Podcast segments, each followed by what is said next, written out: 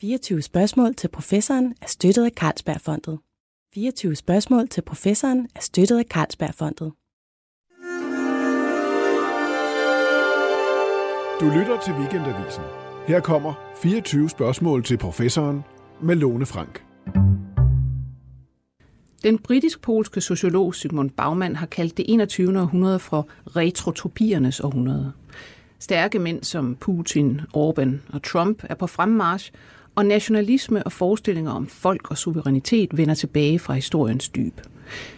Vi taler typisk om et nyt højre, som vokser ud af immigration og fremmedfjendtlighed, men der er nogle meget dybere rødder, som handler om både historisk erindring og den menneskelige natur. Vi skal tale om en helt ny geopolitik og en mere virulent verdensorden. Det skal vi med dagens gæst. Det er dig, Vibeke Skov Tjalve. Velkommen. Tak for det. Du er seniorforsker ved DIS og redaktør på den her bog, som er nys udkommet. Geopolitical Amnesia. The Rise of the Right and the Crisis of Liberal Memory. Og øh, som du fortalte mig lige inden vi gik i gang her, det er jo altså, det er sjældent, at sådan en, en, en fagbog, den øh, flyver af hylderne, men det har den her faktisk gjort. Altså sikkert fordi der står noget med det nye højre og, og den slags. Det er øh, oppe i tiden på, på rigtig mange øh, måder. I går lidt anderledes til det, end så mange gør. Hvad er baggrunden for den her bog, og hvad er det for en måde, I griber det an på? Ja, tak for det spørgsmål. Altså, den helt konkrete baggrund er egentlig, at øh, jeg de sidste tre år har været øh, forskningsleder for et, for et projekt, som jeg fik penge til fra Veluxfonden, øh, som, øh, som, som du helt rigtigt siger, øh, gerne vil blande sig i en debat, der egentlig er rigtig mange om på det akademiske felt, for der mm. det vælter med bøger lige for tiden om øh, populisme, øh, om øh, anti-immigration, kritik af liberal orden osv. Men det vi ligesom fik penge til og synes vi kunne gøre anderledes, var, at når man studerer sådan noget her samfundsvidenskabeligt, så er der jo dybest set en diskussion om, hvad er undersøgelsesgenstanden her? Mm. Øhm, og hvor der er mange, der kigger på øh, populister som de her nye typer, politiske ledere, på vælgeradfærd, på sammenhæng mellem social gruppe, social strata og, øh, og stemmemønstre ja. og sådan noget, så kunne vi ligesom se, at øh, både på grund af, at nogle af os havde beskæftiget os med det længe, og også bare fordi vi øh, som samlet forfattergruppe havde en, en interesse i det mere historiske, idehistoriske, ideologiske dimension til det, så kunne vi ligesom se, at der er bare noget, der rækker meget længere tilbage historisk her. Det her det er ikke bare et nyt fænomen.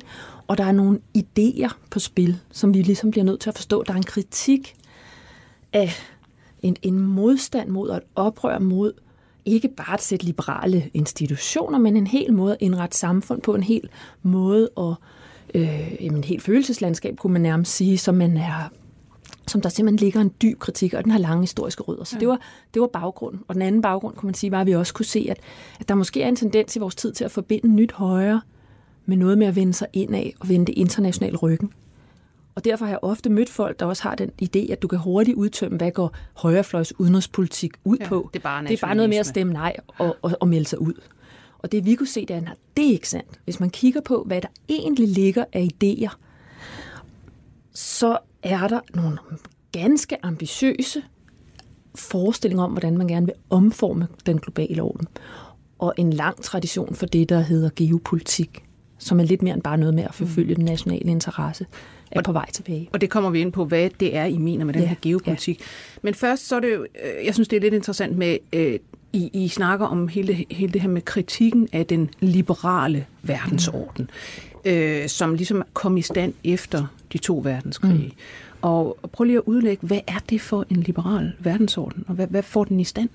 Ja, altså... Øhm hvis jeg skulle fortælle det ud fra den figur, vi ligesom bruger i bogen, så kan man sige, øh, det er en kritik af alt, hvad der er sket siden 1945. Hmm. Altså, vi siger jo på mange måder øh, i bogen, at, øh, at man kan forstå kampen mellem det nye højre og forsvarende af en liberal orden i dag som en kamp om, hvordan vi skal læse det 20. århundrede. Og hvor øh, forsvarende af en liberal orden synes, at det, der skete efter 45, det er alt det, det, det er kulminationen af det optimale ved vestlig civilisation. For det er noget med det regelstyrede, det universalistiske, det byråkratiske. Altså det er et plusord i en liberal mm. forstand, for det er jo noget med lige for loven og ensartet forvaltning osv. Øhm, og det er noget med multikulturalisme, åbenhed og så videre. Tolerance, omsorg. Ja. Øhm, det er noget med at føre krig på nye måder, hvor man behandler sine soldater øh, ud fra alle mulige omsorgsfulde psykologiske paradigmer. Fordi, og helst også modstanderen, faktisk. Præcis, ja. og helst også modstanderen. Altså, det er jo det, der ligger i, i hele det nye krigsførelsesforståelse øh, i Afghanistan som to gode eksempler. Øhm, men det nye højre siger, I har vendt tingene fuldstændig på hovedet. Alt, hvad der er sket siden 1945, har været en stor, et stort forræderi på mange måder mod, mod det, vi forstår som kernen i vestlig og europæisk civilisation. Ofte tror man, at det nye højre er rene kritikere af sådan en oplysningstid, eller, eller hvad kan man sige, det der ligger i øh, en lang vestlig tradition for demokrati og medborgerskab osv. Det er de ikke nødvendigvis. De har bare deres egen mm. forståelse af, hvad det går ud på. Altså, og det er alt det, der ligger før 45. Altså, de ser jo, det er jo ikke fordi, de drømmer sig tilbage til to verdenskrig, men de drømmer sig nok tilbage til en tid, hvor vitalisme, øhm, national storhed, ære i krig, mm. øhm, nogle helt andre, patri- altså patriarki er ikke et negativt begreb, og det handler ikke kun om, at kvinder ikke igen skulle have stemmeret eller sådan noget. Det er ligesom hele det følelseslandskab, der følger med der. Og altså kan man, kan man virkelig sige på en eller anden måde, at det, det handler en del om, altså nu den nye mm. liberale, humanistiske, velordnede verdensorden, mm. hvor vi ligesom skal mm. holde de der altså, grimme instinkter og alt ja. det, det ja. rasende i mennesket og mm. øh, alt det redselsfulde i skak på en eller anden måde. Det er, altså, som, som I også skriver nogle steder, en, en, femininitet, en ja. feminisering ja. Af, ja. af samfundet. Yes. Ikke? Og, og som du skildrer de her nye højre, så er det meget sådan en, en, en, en maskulinitet, ja. der faktisk kommer til udtryk der. Det, det, det vil jeg sige var måske det gennemgående begreb, Øh, fordi at det vi jo også forsøger at vise, det er, at det nye højre er ikke bare én ting. Øh, lige så snart man vil tage idéerne alvorligt, så handler det også om at sætte dem ind i forskellige nationale og regionale sammenhænge, hvor de udfolder sig forskelligt, men det, der går på tværs af fra Polen til Ungarn til England til Tyskland, Frankrig, USA, det er utvivlsomt en kritik af det her øh, femininiserede samfund, øh, en feminiseret social orden en offerliggørende social orden, og hvad de opfatter som en totalitær orden. Mm. Altså fordi, at de synes, den her øh, femininiserede orden, den er en, som øh, vil gøre alt til det samme på en eller anden måde, som ikke forstår, at øh, det har værdi og er udtryk for menneskelig sundhed i en eller anden forstand, at der er forskel, og der er konflikt, og der er sammenstød. Det er altså en kamp om, hvad ja. er det bedste her? Ja. Altså om man forsvarer eller, eller ja. angriber på vegne af det, man synes er det bedste, om ja. det så er ens kultur, eller ja. hvad det er. Ja. Men det er jo ikke fordi, at det var kvinder, der lavede den her øh, femininiserede verdensorden efter 45. Mm. Øh, det var jo i høj grad øh, folk, der havde jamen, altså, overlevet øh, 2. verdenskrig, og øh, typisk også en masse faktisk europæiske og, og jødiske ja. hvad det hedder, forskere og politikere, ja. der var flygtet til USA. Ja, ja. Ja, altså jeg synes, at den ironi i øh, den, øh, overhovedet det, at vi siger det her, den liberale ordens krise, er, at på nogen måder, så er den orden bygget af diplomater og, og statsmænd og tænker i de der gryende samfundsvidenskaber, der ligesom lå nedenunder der i starten eller i midten af det 20. århundrede, da man skulle bygge de her mange institutioner og en ny måde at være sammen på som nationer efter 2. verdenskrig. Øhm, men det var folk, som man på mange måder måske vil sige, kom ud af en mere konservativ tænkning. Mm. Mange af dem, altså i klassisk forstand konservativ tænkning med et skeptisk for, øh, syn på, hvad menneskets sådan kapacitet for fornuft og øh, rationel samtale var for noget. Og det var jo noget, de mente, at den krig, der lå bag dem, havde lært dem, ja. og det holocaust, der lå bag dem, havde lært dem, at vi kan ikke stole på menneskets absolute fornuft øh, øh, og iboende godhed, og vi skal bare oplyse. Mm. Mange af dem var rundet af sådan semi-konservativt øh, tænknings, øh, tænkeformer, øh, af, af eksistentialismen, af noget kristen teologi, som vi ofte vil forbinde med noget konservativt. Og de principper, de lagde ned for den her orden, var jo på en måde også nogle i klassisk forstand konservative principper, for det handlede på en eller anden måde om noget med begrænsning. Mm. Øhm, hvordan bygger vi nogle systemer, der holder igen på ideologier, mm. øh, der, der gør alt for hastig forandring vanskelig. Altså deres øhm, drøm om, at byråkratiet, blandt andet en EU-sammenhæng, ligesom kunne tæmme det farve, det, en alt for farverig og alt for øh, vitalistisk politik var også sådan et lidt konservativt mm. princip om, at det bedste, vi kan gøre, det er at forsøge at holde menneskets farligere impulser i skak. Dermed altså, bygger de jo også på en, en, en stærk tro på, at mennesket faktisk har en natur. Ja. Altså hvis Ja. øh, sorte bagside, mm. vi lige havde kigget ned i med mm. de her to Ja. krige. Ikke? Jo. Og det var også den natur, der ligesom skulle netop holdes i skak. Ja. Øh, og så sætter man jo, øh, sjovt nok, altså så sætter man for eksempel sådan en, en øh, FN-institution som Mm. UNESCO til at fabrikere et nyt menneskesyn, hvor det ligesom kommer til at hedde sig, at mennesket ikke har nogen natur. Mm. At vi skal bare, altså hvis vi bliver opdraget på en ordentlig måde, så vil vi også opføre os ordentligt osv. Ja. Så det er egentlig, bagmændene Ja, har godt ja. vidst, det her er, det her er en løgn, men, men nu prøver vi at sige den, Præcis. og så ser vi, om ikke det kan hjælpe. Præcis, præcis. Altså, øh, der er blevet skrevet en del, øh, den disciplin, jeg egentlig selv kommer ud, fra, ud af, øh, international politikdisciplinen, den elsker at studere sin egen rød, og den er jo selv på mange måder født og gået hånd i hånd med 1. og 2. verdenskrig, og kunne, ligesom, vokset for alvor frem efter 2. verdenskrig. Øhm, og i dens ligesom, studier af, hvad er det egentlig for nogle idéer, vi kommer af, mm. der, øhm, der er man der har man opdaget, at nogle af de der tidlige tænkere, jeg taler om her, de går ofte under, øh, de går ofte under øh, sådan beskrivelsen realister øh, de klassiske realister, at de i virkeligheden ikke havde sådan et eller andet naivt syn på, mm. at øh, fornuft og, øh, og byråkrati og institutionel orden øh, var nogen ultimativ løsning, men at det ligesom var et retorisk greb eller et strategisk greb, man håbede, mm. at ved at konstruere illusionen om det tæmmede menneske på en eller anden måde, om det fornuftige menneske, så kunne man udgrænse og holde noget af alt det der farlige, frygtelige, øh, følelsesmennesket, Ja. som man synes, man havde set udfolde sig mm. imellem, eller i hele første halvdel af, af det 20. århundrede, så kunne man simpelthen holde det væk. Ja. Men de var også selv bevidste om, at mennesket jo har den anden dimension også. Ja. Øh, og, og øh, går man tilbage og ser, hvad de skrev og tænkte om den der orden, de godt var klar over, de var med til at forsøge at konstruere, så frygtede de, at man ender vejen ville glemme mm.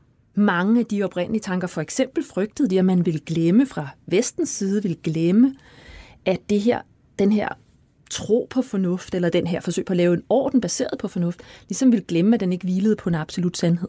Og en dag ville tage ud i verden og eksportere demokrati til alle mulige andre, og tro, den havde fundet de vise sten. Mm. Øhm, og, og det er jo også noget af det, vi skriver i bogen, at sådan gik det så. Altså, det er så den- glemte man nogle Det er af de... det her, den her amnesi, det her Ja. ja. hukommelsestab, vi Ja. ja. taler om, at, at det liberale, øh, den liberale verden har egentlig netop mm. altså, faktisk anammet den her med, jamen Ja. ja. vi har ikke nogen natur, og vi kan sagtens bare Ja. ja. være øh, gode mennesker, hvis vi ikke møder noget slemt osv. Mm. osv. Og det har så formentlig, altså det har gjort dem tandløse i Ja, virkeligheden, ja, ja. overfor øh, dem, der kommer og siger, nej, nej, nu Ja. skal I høre. Ja. Altså, der skal noget brutalt til, der skal noget, altså vi vil kæmpe for noget mm. ret, og vi Ja. vil dit, og vi vil Ja. dat. Altså.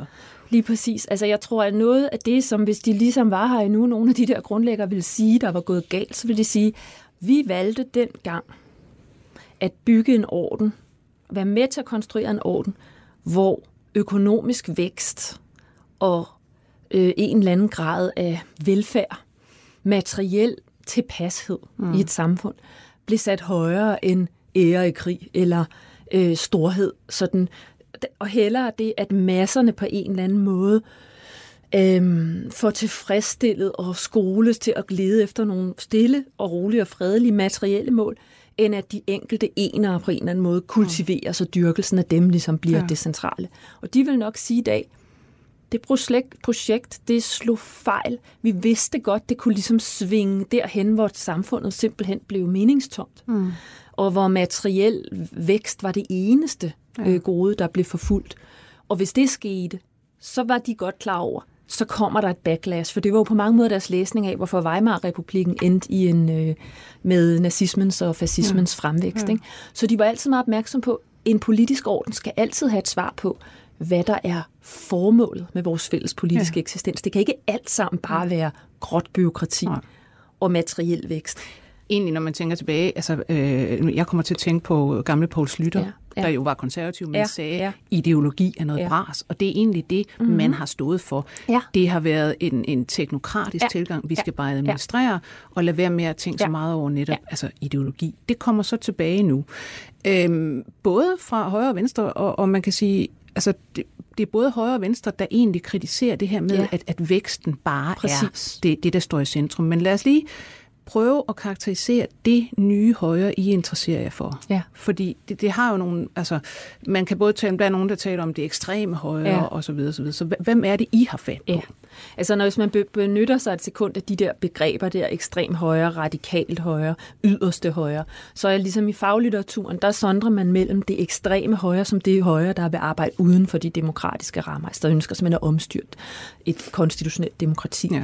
Øh, og det radikale højre befinder sig stadigvæk inden for rammerne af det, og det er det højre, vi har beskæftiget os med, selvom der selvfølgelig vil være en Ja. glidende overgang. Mm. Så et demokratisk højre. Ja, et demokratisk højre, men, men, men demokrati er jo et ret vidt begreb, kan man sige. Ikke? Ja. Også, altså et, altså et, et, et, du kan også komme med auto, auto, sådan autokratiske visioner af et demokrati, mm. som er så pillet, hvor du pillede så meget af det konstitutionelle og det liberale individuelle rettighedsbeskyttelse og sådan noget ud, så det bliver svært at sige, Altså, er man det, kan- det, er det sige- det, vi mener med Man kan demokrati? sige sådan noget som, som Rusland i virkeligheden. Ja, ja. Fordi demokrati er jo i sidste instans bare flertals, altså sådan helt Ja. firkantet er det jo mm. bare folkets styre eller majoritetsvælde. Og piller du den liberale komponent ud, mm. øh, så er individet ikke nødvendigvis en central komponent i det. Og så er det så kan det være, at det ikke er inden for rammerne af det form for konstitutionel demokrati, vi ja. snakker om. Men det er nu primært det højre, som stadig vil arbejde inden for rammerne af noget, vi kender som, et, mm. som det vestlige demokrati. Ja. Og men de vil afmontere elementer af det. Øhm, og, og det er fordi, vi også simpelthen er interesseret i, et højre, i det højre, som har en anden politisk indflydelse. Ja. Øhm, og så fordi vi mener, at det højre, det idéer, det kan ikke reduceres til bare at knyttes til nogle få partier, som vi sidder, kan sidde og måle på, at hvor tæt er de nu på at opnå en eller anden form for parlamentarisk repræsentation eller, eller central politisk indflydelse. Det er idéer, som jeg vil mene, du kan genfinde på tværs af det polit, altså politiske spektrum. Så det er i Øh. virkeligheden, altså, som du siger, det, det er ikke bare partier, I Nej. sidder og, altså du ved, det kunne være øh, Jobbik eller ja. øh, Fides Ja. eller et eller andet, men, men, men det er nærmere bevægelser Det er det. og tankestrømninger. Ja, og der tager vi på sin vis det nye højre på ordet. Fordi dele af det her nye højre, faktisk størstedelen af det her nye højre, har selv sagt, størstedelen af det her nye højre er på mange måder inspireret af det nye venstre, altså den venstrefløj, mm. som slog igennem i 60'erne i en øh, europæisk og amerikansk sammenhæng, og som mente, at øh, den politiske kamp, det er en kamp om idéer og ikke nødvendigvis om parlamentarisk repræsentation. I en fransk sammenhæng, og der taler jeg om noget, som min kollega Manny Krone ved mere om, for hun har et kapitel i bogen om, om fransk højrefløj. Men i en fransk sammenhæng, der har man udviklet det her begreb om metapolitik. Ja. Øhm, og det vil jeg sige, det går igen for det nye højre, hvad enten de kalder det metapolitik eller ej, at, at øh, de forstår deres projekt som et, der handler om en idékamp. Og den idékamp, jeg mener, du kan finde internt i flere af det, vi vil kalde for centrumpartier i Europa, og sådan set også i Danmark. Altså, elementer af den går igen også på den centrale del af den politiske mm. spillebane. Nu er der jo selvfølgelig, altså der er en del forskelle, og vi kommer mm. ind på mm. også specielt mm. europæisk-amerikanske ja. forskelle. Men, men hvad er kernen i det her? Altså hvis vi skal tilbage til Ja. det her med, det, altså det, det her lidt øh, uldne, vi havde før, de Ja. maskuline værdier. Ja, Og sådan noget. ja. Hvad er det sådan, ligesom, hvor kommer idéerne fra, hvis vi går Ja. tilbage historisk? Ja. Og hvad, hvor, hvad bliver de til nu? Ja, altså hvad er kernen i det? På en måde vil jeg sige, hvis vi skal helt ind til kernen af, hvad er det et nyt højre værdsætter, så vil de selv sige pluralisme. Mm-hmm. Og det kan lyde lidt underligt Ja. ja. i en verden, hvor vi ofte vil sige, nej, nej, højrefløj forsvarer homogenitet, og det er liberalismen, der er forsvar for pluralisme. Mm. Men de har en anden forståelse af, hvad pluralisme er. Kernen i det nye højre er, at de ser de ser for det første et liberalt, universalistisk rettighedsprincip og projekt, som de ikke kan adskille heller fra et kapitalistisk mm. øh, projekt. De to ting for dem går simpelthen hånd i hånd. Øh, den her markedsliggørelse, altså McDonald'sficeringen af verden, ja. det er for dem en ensretning af verden. Og de drømmer sig tilbage til en verden, der var fuld af kulturel og etnisk pluralisme. Mm. Øhm, altså, der er faktisk flere af de franske tænkere, der har lånt sådan det her nye. Der er mange af dem, der også øh, brander sig selv som klimaaktivister, Aha. og ser sig selv som sådan forsvar for en slags human biodiversitet. Altså, liberalismen for dem ødelægger en kulturel diversitet, mm. øh, helt parallelt med, hvad der foregår i forhold til vores biologiske eller biodiversitet i, i naturens verden. Og, øhm, og, og de er forsvarer af den her diversitet, og det er ligesom fundamentet for at være kritisk over for et, nogle, in, nogle internationale institutioner og deres byråkratiske trumlemaskine, der tvinger enhver kulturel enhed og national enhed til at blive den samme, og efterfølge samme forståelse af køn eller mm. etnicitet osv. Øhm. Men er det her, altså nu ser vi for, øh, historisk, Ja. øh, det her er vel en nyere idé? Altså historisk har man vel ikke sådan set talt for den her, altså i den konservative bevægelse, den ja. Har vel været sådan en hvid vesteuropæisk, øh, hvad skal man sige, idé. Og resten af verden var vel sådan, ja, det var, der var kolonier derude, og der mm. var nogle asiater og sådan Ja. noget, men, men, men ikke noget, man sådan tænkte over, kunne jeg forestille mig. Altså, hey, du mener ideen om sådan en eller anden form for kulturel diversitet? Ja. Altså, de vil selv sige, tror jeg, øh, mange af, af, hvis vi skal blive lidt specifikke, så kan man sige, at øh, det her, det er ligesom en tænkning, som især drives af øh, intellektuelle og politiske, altså øh, Mar- Marine Le Pens niece for eksempel, har Ja. startet et akademi i Frankrig, som klart er bærer øh, sådan drømmer om at uddanne for, fremtidens embedsmænd og, ja. og politiske aktivister inden for den her logik. Rusland er også stor på den her tænkning. Tyskland har nogle tænkere på det. Men, men, men de, mange af dem vil sige, vi griber tilbage til en... Det vil sige, for det første, vi lægger afstand til Ja. det tidlige 20. århundredes racetænkning. Ja. Vi er ikke racister. Vi taler ikke om en iboende, naturlig Forskel. forskel. Vi taler om kulturelt og historisk udviklet forskel, mm. som er værd at bevare. Ja. Øhm, og så vil de sige, derudover, så trækker vi på en tænk, tænkning, der rækker... Det, vi er faktisk ikke nationalister. Mange af dem synes, nationalstaten er... Øhm, ja, det er, det er nok den bedste enhed, vi kan arbejde med i dag, men den er på mange måder en del af det der liberale projekt post øh, 45, ja. som har ensrettet og forvaltet byråkratismens og øh, liberalismens øh, sådan øh, totalitære ideologi. Ja. Så mange af dem kan bedre lide øh, at tale om nogle større enheder end nationalstaten, civilisationer. Mm-hmm. Så der er en vestlig eller en ja. øv. Den har alle mulige forskellige navne, afhængig af, hvor du kigger på den fra. Ikke? En eurasisk civilisation ja. eller en... Øhm, Nu kommer jo til at tænke på Samuel Huntington, ja, Clash of Civilizations. han foreså altså, nogle ja. af, eller han talte ind i nogle af de her øh, måder at se mm. verden på. Øhm, og øh, så, så, så, ja, så på den ene side så drømmer, drømmer man sig tilbage til nogle enheder, som er større end nationalstaten, og så også til noget, der er mindre. Altså det lokale og det civilisatoriske, det er ligesom det, der skal styrkes. Det er faktisk ikke nationalstaten, selvom Nej. jeg er klar over, at man rent instrumentelt ofte er nødt til at sige, det er så den politiske enhed, vi lige nu har arbejdet med. Så kan man godt forestille sig, at det nye højre, om jeg så må sige, øh, overtager øh, sådan noget som EU og siger, jamen det kan sagtens være vores projekt, hvis vi gør det på en anden måde måske. Altså, det, det, igen, der er det vigtigt at gå ind i de der helt konkrete regionale forskelle og sige, det handler lidt om, hvad for en historik man så også har i forhold til det. Kigger man på et østeuropæisk højre, så vil jeg mene det faktisk, at det der er projektet. Mm. Et land som Polen, Ungarn, de er jo i den grad kritikere af det, de opfatter som øh, den europæiske unions øh, liberale sådan civiliseringsprojekt. De ønsker ikke at blive underlagt en anden liberal øh, trans- eller postnational logik, Nej. Eller i deres forstand mm. postnational logik derfra. Men de ser bestemt EU som sådan en samarbejdsramme, som et, øh, som et sted, hvor man i øvrigt altså kunne mødes om at udvikle deres projekt. Ja.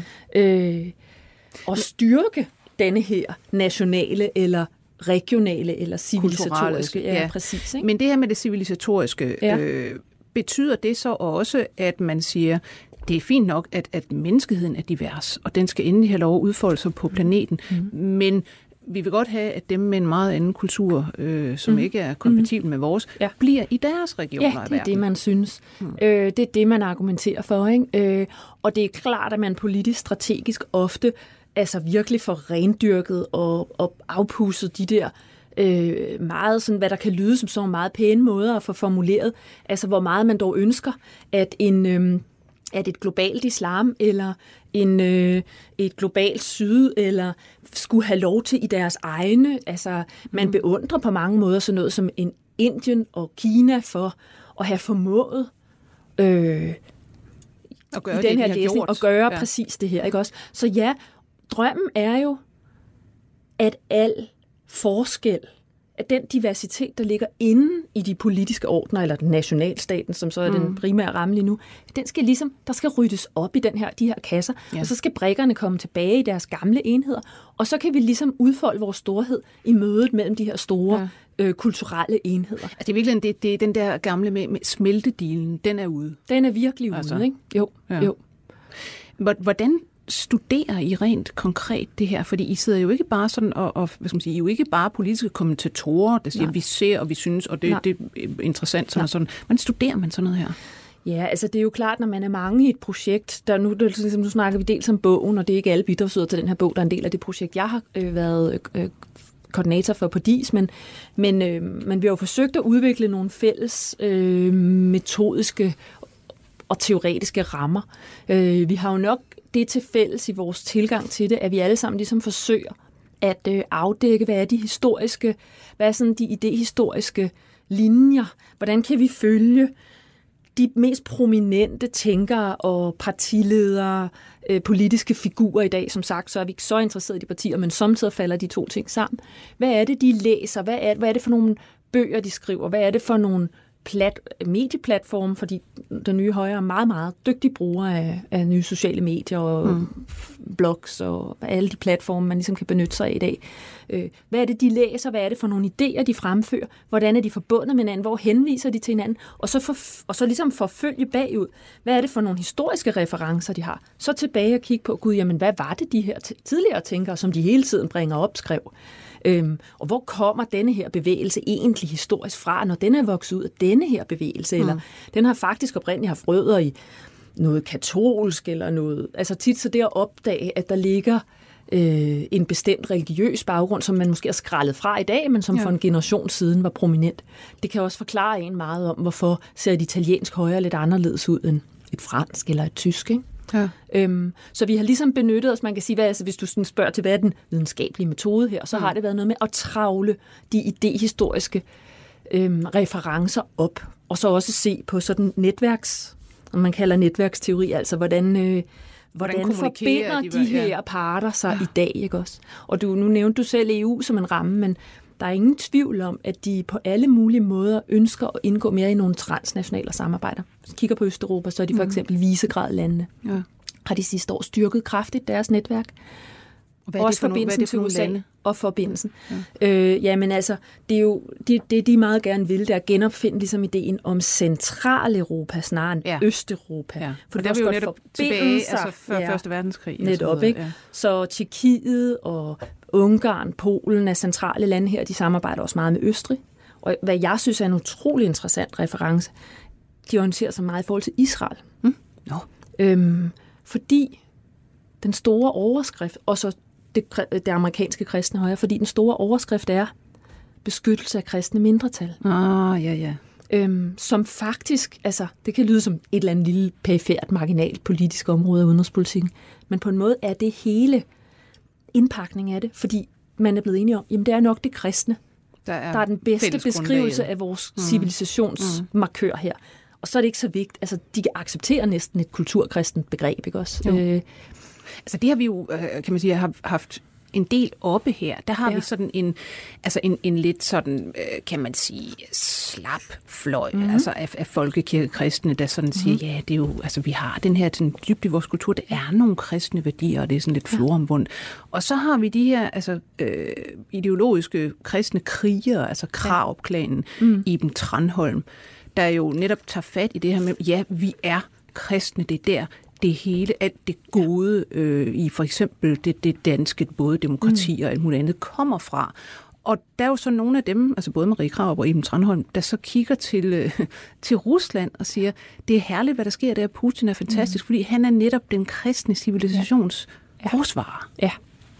Altså det er det der begreb om, altså, eller den forståelse af Europa, som et kontinent, der lige nu ligger i en form for borgerkrig med sig selv mellem sekulære mm. og troende, øh, eller forsvarer af en kristen kultur, og så et, et dekadent, ate- kulturløst, mm. historieløst og ateistisk Europa. Det, det er helt klart en figur, som, som, som både altså højrefløj fra Danmark øh, til, øh, til Italien gerne taler ind i, og som, øh, og som man også i en østeuropæisk sammenhæng benytter sig meget af. Orbán har jo også for nylig reformuleret, at projektet nu er det ikke illiberalt demokrati, nu er det kristen demokrati. Det relancerede mm-hmm. han ligesom som det store ja. projekt for et par år siden. Men jeg synes en ting, jeg lige vil sige i den sammenhæng, som er vigtig at få med, er, at det er jo en, også en kamp inden for kristendommen selv. Fordi mm. altså, man skal jo ikke glemme, hovedfjenden er på mange måder Merkel. Altså hun er ligesom symbolet ja. på det værste, der kunne ske i en europæisk sammenhæng.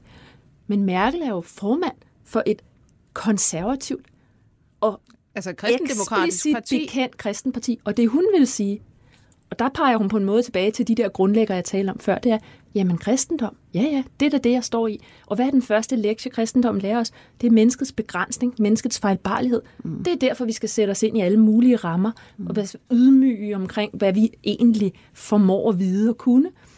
Ja, hun har det virkelig... er derfor, at jeg mener, ja. at, at, at, hvad kan man sige, uh, tolerance og forståelse, at det må være direkte forlængelser af et kristent øh, ståsted. Så det er jo også en kamp indenfor.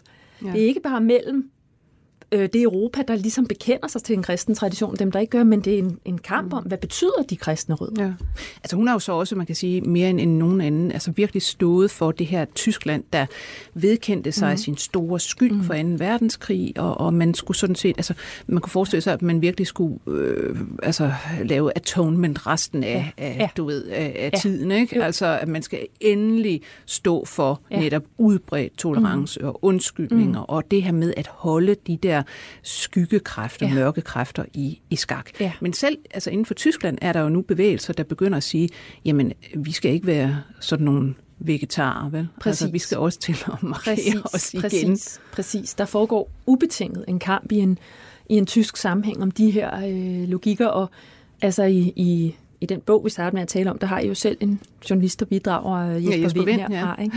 Øhm, og han skriver jo præcis om, om den kamp. Den har, jo, den har jo været der siden 45, ikke? Aldrig igen. Øh, at skal Tyskland være en nation både af skyld? Øhm, og er skyld faktisk en rigtig god indfaldsvinkel. Det vil tyskerne jo på mange måder mene mm. til enhver politi- et hvert politisk projekt, fordi skyld er noget med at starte med at antage, at... Øhm, at, man, at man kunne tage fejl, ja. og øh, at der nok er en, en eller anden grad af brøde eller magtudøvelse i enhver politisk beslutning. Mm, mm. Ikke? Øhm, øh, og så er der en, en, måske en modfløj, der kan sige, ja, men altså, fører det ikke til den totale passivitet? Og kan man overhovedet udfolde menneskelig øh, Altså mennesket er også et øh, væsen, der har visioner og potentiale og kraft og saft. Altså skal vi bare sidde her med hænderne i skød og, mm. og, og, og frygte og bevæge os på en eller anden måde? Ikke? Øhm, så der er jo også, altså, der er også der selv inden for et politisk spektrum, der ikke måske har fløjene med en diskussion. Mm. Men det, der klart er sagen i dag i en tysk sammenhæng, det er, at noget af den der vitalisme ja. og højrefløjstænkning rører på sig, og føler simpelthen, at vi gider ikke leve i det her bur længere på, Nej. på en eller anden Man kan sige sådan noget som, som identitetspolitik ja. og evig krænkelse. Ja. Det, det kommer jo lige, det er jo det, måske det strå, der knækker ja. kamelens ryg for ja. mange. Siger, nej, fandme nej, ja. så, sådan skal vi altså ikke være. Nej. Øhm, med hensyn til det europæiske nye højre og det amerikanske, der, der ser du en markant forskel.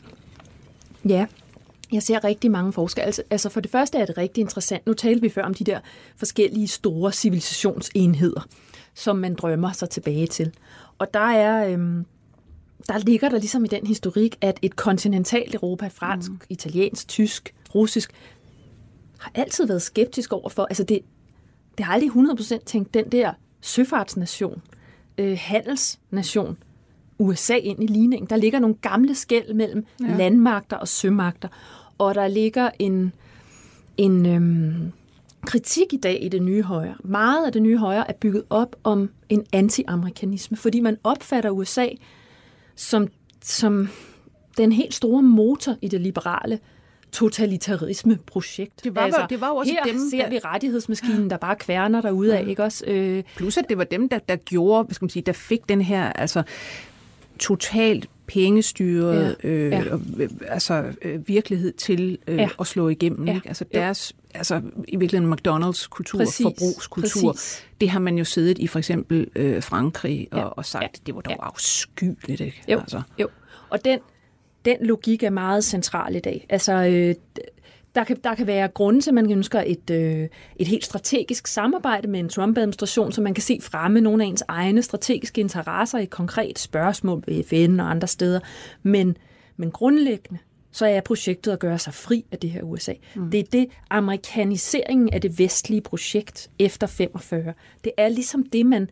Altså, da USA overtog anfører rollen for vestlig civilisation, der gik det galt. Mm. Det er sådan, man læser det. Og øhm, Og igen må jeg sige, at det er interessant. En af de store grundlæggere, når vi taler om de der realister, der umiddelbart efter 45 var med til at grundlægge en amerikansk orden, så er George Kennan, som var den helt store diplomat, øh, der var i Rusland og var med til at, eller sad i Moskva som amerikansk diplomat og var med til at forme amerikansk udenrigspolitik efter 45.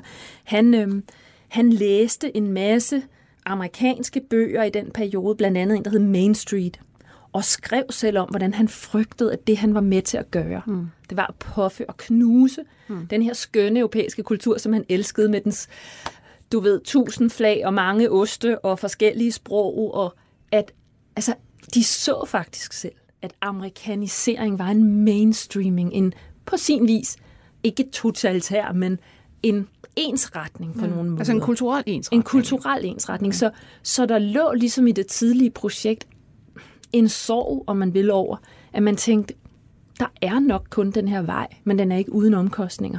Øhm, ja, det nye højre synes jo så bare, at konservative har svigtet. Øh, de synes, at, at sådan nogle centrumkonservative, de ligesom har koblet sig på et liberalt projekt, ja. og har glemt nogle af de der gamle dyder. Mm. Mest fordi de bare gerne vil støtte corporate interests og ja. fremme vækst ja. og men det, det højre, der så sidder i USA, ja. øh, og, og vi kan jo altså, se et USA, der stort mm. set er på mm. randen af en borgerkrig mm. lige i øjeblikket, ja. altså dels på grund ja. af det her ja. øh, nye højre. Ikke? Øhm, vil de egentlig gerne, altså man, man opfatter jo dem som meget i virkeligheden nationalistiske. Nu skal, ja. vi, nu skal USA trække sig ud af ja. alt muligt, ja. og sådan set være sig selv, ja. og, og alt det her isolationisme, men, men de er faktisk internationale, altså de vil egentlig gerne udbrede deres nye højre? Ja, hvordan? altså det er jo en lidt, altså det er sådan en paradoxal øh, situation, at det europæiske højre har jo på sin vis noget at vende tilbage til, hvis man kan sige det sådan. Altså de har mm. jo en kulturel historie, som handler om øh, det stationære og det indadvendte i en eller anden forstand. De kan gå tilbage og genoprette. Men hele den amerikanske historie, som det nye amerikanske højre vil tilbage til, mm den har jo på en måde altid haft en ekspansiv dimension, selvom det måske selv for national, altså fordi der er også en nationalistisk tradition i USA, men den var også ekspansiv. Den handlede jo om at brede sig ud over kontinentet. Der har altid været en missionerende dimension, selv til det allermest nationalistiske del af det amerikanske projekt har der været en missionerende dimension. Og derfor ser vi jo også, at Trumps tidligere rådgiver Steve Bannon der, øhm, øh, som så sig selv som anfører for et USA first, eller America first, og retur til Jacksonian nationalism og sådan noget. Mm. Da han bliver fyret som rådgiver, så tager han til Europa ja. for at lære europæerne, hvordan man er nationalist. Ikke? Jo. Øhm, og skulle vi øvrigt ikke, altså der er en, en, en dokumentarfilm, der er blevet lavet om, det, om, han, om den rejse og hans øh, mange møder med europæisk højrefløj, og han får, der bliver det foreslået på et af møderne, altså, det kan også, man kan også forestille sig noget med, altså måske noget med noget fælles fælles flag, eller fælles, hvor man ligesom ser... Et civilisatorisk flag. Øh, ja. Nu, ja. nu bevæger du dig nok lidt ned af den her linje, der, mm. øh, der lige præcis er det, europæerne ikke bryder sig om. Mm. Så, så, så jeg vil sige, på en måde at det amerikanske højre mere i krise. Ja. For det, jeg, jeg kan ikke rigtig få øje på, hvordan man kan bevare troskab mod, eller vil genopleve en tradition, som egentlig altid har haft et missionerende element, og så samtidig mm. være ja. indadvendt nationalist. Det ja. giver ikke rigtig mening. Ja. Der er det lidt nemmere for europæerne på nogle måder. Ja. Jeg kommer til at sidde og tænke på, øh, altså i den her liberale verdensorden, som vi har levet i, der har altså samfundsforskningen jo også været meget liberal. Ja. Har man egentlig forsømt at, og, hvad skal man sige, at studere øh, konservative bevægelser, altså mm. at tage dem alvorligt? og, og se på dem? Altså, altså ja, det, det vil jeg sige. Det synes jeg, man har. Øhm, der blev skrevet lige da Trump blev valgt, der var der en øh, førende amerikansk historiker, ældre historiker, der ligesom har været med de sidste 40 år, som, øhm, som skrev sådan en slags beklagelse øhm, i et øh, essay, jeg kan ikke huske, om det var The Atlantic, men et eller andet stort amerikansk magasin, øh, hvor han ligesom sagde, vi har fejlet, vi har mm. skrevet det her fænomen konservatisme ud. Vi har ikke, eller i hvert fald, altså hvad kan vi sige, den, den, det radikale højre ud af ligningen. Vi har ikke ville se det, og det har ikke været okay at beskæftige sig med det. Øhm, og jeg vil da også sige for min egen part, nu er det sikkert tydeligt, at jeg har været øh, meget optaget af de der mm. realister der. Og, øh, og, øh, og jeg har da oplevet og optaget af alt det tankegods, de har trukket på nogle republikanske traditioner, noget, noget kristen teologisk øh, mm. tradition og sådan noget. Altså, jeg har også oplevet mange sammenhæng at være sådan, altså har været meget travlt med at vise, at jeg samtidig indskrev det i et eller andet kritisk projekt, fordi, ja. fordi jeg også godt kunne mærke, at øh, at der måske ikke altid har været en forståelse for, at studere et fænomen er ikke nødvendigvis det samme som at fremme det. Og i øvrigt heller er meget lidt forståelse for, at, at konservatisme er måske et ret bredt mm. øh, koncept, og ikke kun noget, ja. øh, der handler om eksklusion og ekstremisme. Ikke? Øhm, så ja, altså, der er simpelthen ikke forsket særlig meget i, konservati- i vestlig konservatisme som ideologi øh, i de sidste Jamen, de sidste 3-4 årtier. Mm. Det er blevet i stigende grad delegitimeret ja. som studieområde. Det er meget sjovt. Altså, nu sidder vi jo i en tid, hvor øh, din foranværende øh, vejleder, professor Ole Væver, han sidder i en kæmpe krise, fordi mm. en teori, han har lavet, og en, en, en, den der Københavnerskole, mm. øh, nu er blevet kritiseret fra sådan nogle, altså, der mener, at, at den er racistisk og, og, og bare inkarnerer sådan, altså, hvid mandlig tankegang og så videre. Og så sidder den her altså meget, meget liberale professor med et problem, fordi han vil så ikke engang bare affeje dem og sige, det er noget identitetspolitisk lort, altså at komme med. Nej, nej, han, han vil så prøve at modgå det på disse, disse menneskers præmisser, og det bliver pludselig meget, meget svært. Ikke? Altså man kan også godt se, at noget af denne her meget, meget liberale forskning har kørt sig ind i nogle hjørner. Altså, altså jeg tænker, at, at øh, der er jo ikke nogen tvivl om, at hvis... Øh,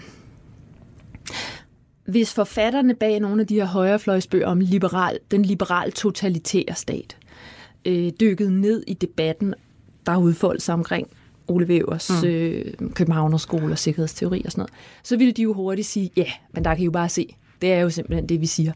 Øh, og det har også været nævnt mange gange i den mm. debat der, at det er simpelthen vand på den, det ekstreme højres mølle. Ja. Og samtidig er der jo heller ikke nogen tvivl om, at det tænker jeg da også med, jeg sidder og kigger på, hvad er det egentlig, jeg har stående over på hylden, hvad er det egentlig, jeg har beskæftiget mig med i øh, de to årtier, jeg har været her, og Oles hylder kan godt se en lille smule øh, lige sådan ud, selvom han er vanvittigt dygtig til at få inviteret folk fra hele kloden, for at sige noget om deres perspektiver på international politik, men der er der ingen tvivl om, at, at øh, det er da meget hurtigt noget, vi får set fra et eller andet, altså vestligt, øh, fra den eurocentriske centrums og så ud. Det kan jeg da godt få øje på. Jeg kan godt se, at sådan er det.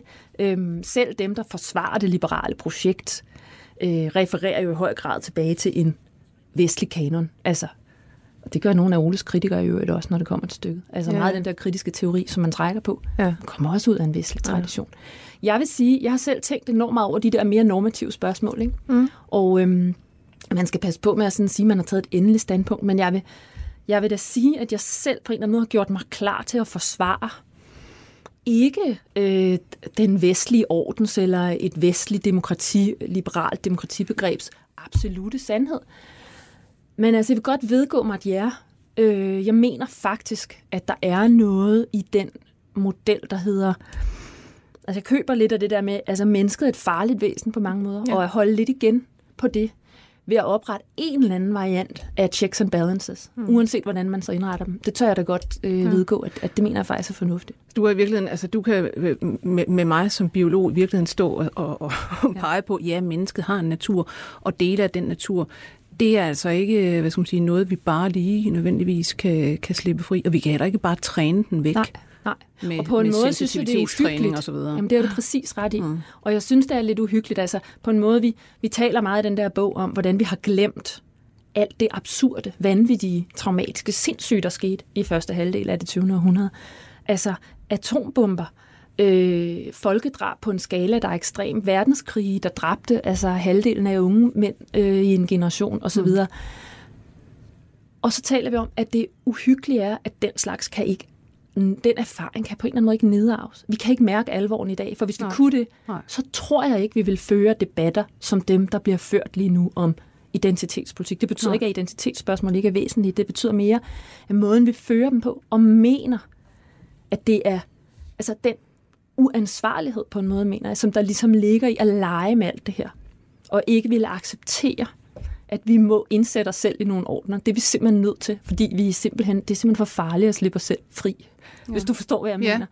Øhm, det, det, synes jeg, det synes jeg er... Øhm, Jamen, er der, det, det er sørgeligt på en måde, og det er også lidt sådan en øh, erkendelse, hvis man interesserer sig for historie, at ligesom måtte konstatere, der er grænser for, hvad man kan lære af historien. Ja. Ting skal altid i synlædende være i en eller anden forstand. Ja. En, en, øh, gener, en generationsbåret erfaring, eller i hvert fald, det skal være Ja. tæt på historisk for at kunne Ja. før det bare, for ikke bare at blive til noget, som man rent strategisk bruger og kaster rundt med. Altså, der kan man jo virkelig, hvis man ser på, på altså, øh, langt tilbage i historien, ikke, så er det jo sådan nogle bevægelser. Ja, der har været redsler, mm. øh, og så har man måske øh, haft nogle tider, hvor jamen, det er gået fremad, fordi man har husket de her redsler. Ja. Så kommer der redsler igen.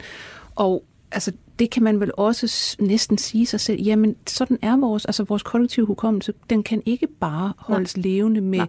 altså eventuelt bøger og så videre, og så videre. Der vil simpelthen altså komme nye redsler af forskellige slags måske. Ja. Øhm, Og der er der forskel på at mindes historien, sådan ligesom, fordi nogen vil jo sige, men hallo, vi laver jo ikke andet at tale om fortiden. Mm. Og øh, nazikortet bliver smidt hver femte minut, Ja. og der er det ene minde højtidlighedsarrangement øh, efter det andet, der erindrer redsler fra det 20. århundrede, men men der, vil, altså, der er noget af den forskning, der ligger bag sådan noget erindringsstudie, de sondrer mellem historie og erindring. Altså, mm. der er memory, og der er history. Ja. Og, øhm, og, på, og de siger mange af de teoretikere, vi har så, vi beskæftiger os så meget med minder i dag. Altså vi vælger et eller andet frem, Ja. og så dyrker vi det, Ja. fordi vi har så lidt forståelse og så lidt erindring om historien, som noget ja. egentlig vi kan mærke og føle og forstå ja. vægten af på en eller anden måde. Så ja. det, bliver, det bliver sådan nogle accessories, man kaster om sig ja. i en debat. Ikke? Her til sidst, øh, når du kigger fremad, er der nogle særlige udviklinger, nogle særlige lande, du vil øh, sidde og lægge mærke til og følge og sige, hvad må der sker her? Hvor, hvor ligger det mest interessante? Ja, altså jeg synes, øh, jeg synes på en måde, det mest interessante ligger i, for det første må man sige, at Frankrig er bare et epicenter, og den, det generationsskifte, der har været for øh, Marine Le Pen, øh, som er sådan den der mere klassiske parti, højrefløj som parti, og med nogle lidt dogmatiske og sådan sloganagtige øh, paroler, og så til øh, hendes niece der, øh, Marion Marshall, som, har, som, som kører det metapolitiske projekt. Det synes jeg, man skal holde øje med, fordi hvad, hvordan er vi lige så opmærksomme på den slags? Mm. Øh, øh, det fænomen, altså akademier, der skal uddanne fremtidens højrefløjsting, embedsmænd oven i købet. Ikke? Øh, og så synes jeg, at altså, Østeuropa, Ungarn, Polen, sindssygt interessant. Også fordi der er dele af deres fortælling om eksklusion, om at føle sig nedgjort, øh, øh, udelukket på forskellige måder. Øh, tror, der er så meget der er for det der er første enormt kraft i ny saft og Øh, kraft. Der er også en økonomisk, øh, der er også en økonomisk kunde, som gør det samfund, der ligesom kan... Der der er så mange faktorer, der spiller sammen der, at jeg kan godt se det være en ny motor i et eller andet. De har jo faktisk et positivt politisk, altså ikke i, i moralsk forstand positivt, men et, et aktivt projekt for, hvordan de ønsker, at fremtiden skal se ud. På nogen måde er det måske forsvarende af det andet, øh, øh, den anden union, der er blevet nostalgikerne, og man kan samtidig tænke, har I en mm. alternativ version? Så der vil jeg bestemt også kigge hen. Er det ligesom der, den nye politiske drivkraft i Europa i virkeligheden er, mm. er forankret? Jeg mener ja. bestemt, man bør sætte sig også bedre ind i, hvad er det for nogle idéer, der er i spil, og hvorfor betyder religion noget andet der? Ja. Vi kommer til at kigge mod øst. Det bliver dybt interessant. Det er allerede dybt interessant. Tusind tak, fordi du kom, Vibeke Skov Tjalve. Velbekomme. seniorforsker ved DIS, og altså redaktør på denne her bog, Geopolitical, Geopolitical Amnesia, The Rise of the Right and the Crisis of Liberal Memory. Jeg skal sige, at vi var produceret af Birgit Nissen. Jeg hedder Lone Frank. På genhør. 24 spørgsmål til professoren er støttet af Carlsbergfondet.